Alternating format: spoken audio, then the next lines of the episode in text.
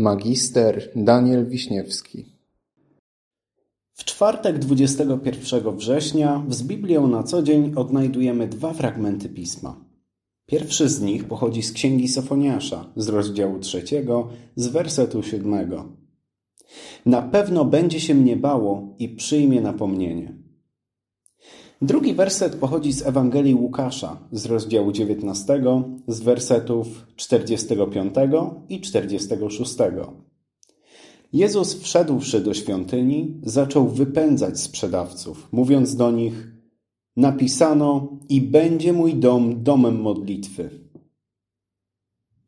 Wiele było przyczyn, które przed wiekami doprowadziły do reformacji Kościoła. Jednak myślę, że jedną z największych było przedmiotowe traktowanie Boga. Boga postrzegano w pewnym sensie jako kierującą się określonymi zasadami siłę, z którą można było się układać, by uzyskać jakieś korzyści. Pod funkcjonującymi w ten sposób kościołami rodziła się przestrzeń do biznesu bazującego na tych instynktach. Ludzie sprzedawali listy odpustowe i święte przedmioty, które miały pomagać w określonych sytuacjach. Listy odpustowe były kupowane, święte przedmioty używane, a kiedy już sumienie się uspokajało i życie wracało na stare tory, o Bogu można było zapomnieć. Reformacja przyniosła wiele zmian. Praktyki odpustowe i inne im podobne zostały przez nią odrzucone, dzięki czemu dzisiaj możemy cieszyć się już wolnością od nich.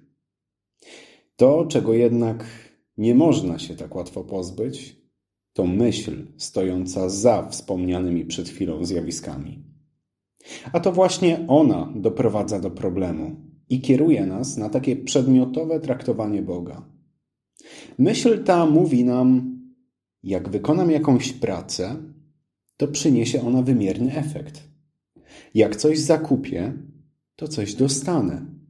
Jak wykonam jakiś rytuał lub złożę ofiarę, uzyskam od sfery duchowej jakieś określone korzyści. Jak to się objawia dzisiaj? Funkcjonując sobie z naszymi codziennymi obowiązkami i zmartwieniami, łatwo jest nam zapomnieć, że jest jeszcze jedna rzecz w naszym życiu, która wymaga uwagi nasze życie duchowe.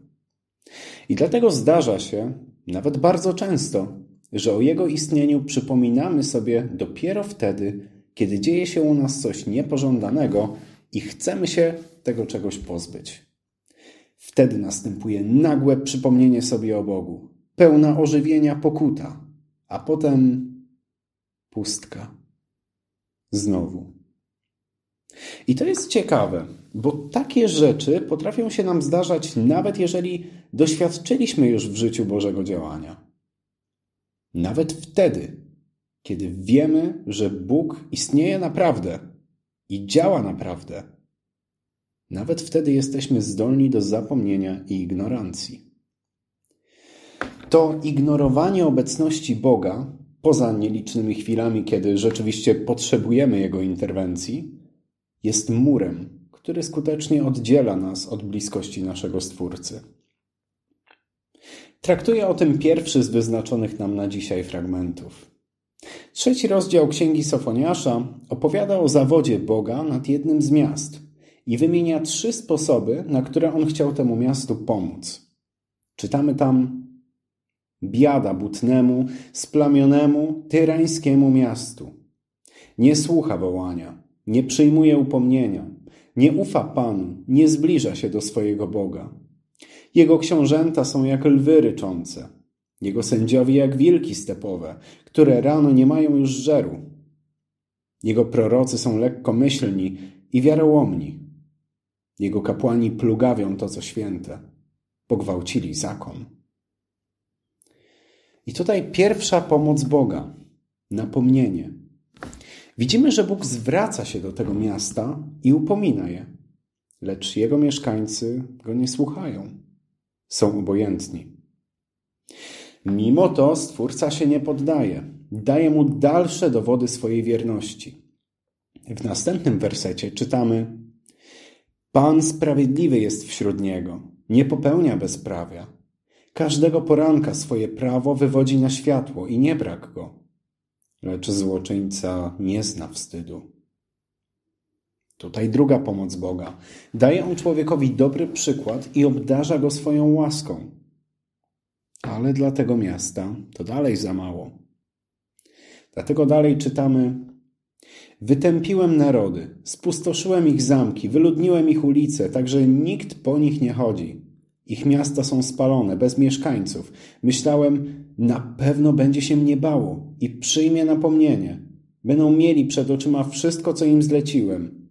Lecz oni tym gorliwiej popełniali nadal wszystkie swoje złe uczynki. I tutaj trzecia pomoc Boga. Zezwolenie, by człowiek zobaczył i poczuł konsekwencje swoich złych decyzji.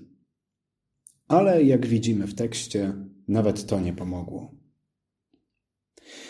Na takie i podobne sposoby Bóg wychodzi ze swoją miłością ku nam. Napomina nas, kiedy się gubimy. Daje nam przykład, jak prowadzić życie przez życie, dzieło, ofiarę swojego syna. Daje nam odczuwać konsekwencje naszych działań, żebyśmy wiedzieli, co jest dobre, a co złe. A teraz z kolei na nas. Co my z tym wszystkim zrobimy? Mamy w życiu wybór. Możemy otworzyć się na Bożą obecność, podchodzić do naszego Stwórcy na poważnie i budować życie razem z Jego pomocą, albo zachowywać się tak jak ludzie, o których opowiada Księga Sofoniasza. Pozostawać głuchym na Boży głos i przypominać sobie o Jego istnieniu tylko wtedy, kiedy do naszych drzwi zapuka jakiś kryzys. Niech więc Bóg będzie dla nas nie jedynie pomocą wtedy, kiedy jest ciężko, ale niech Jego obecność wypełnia nasze życie też w tych chwilach, które są dobre i w tych, które są zupełnie zwyczajne. A na zakończenie chciałbym życzyć nam wszystkim, żebyśmy podjęli w tym zakresie właściwą decyzję. Bo Bóg nas kocha i trzyma dla nas otwarte drzwi, ale uszanuje naszą decyzję, jeżeli się od Niego odwrócimy i wybierzemy życie bez Niego. Amen.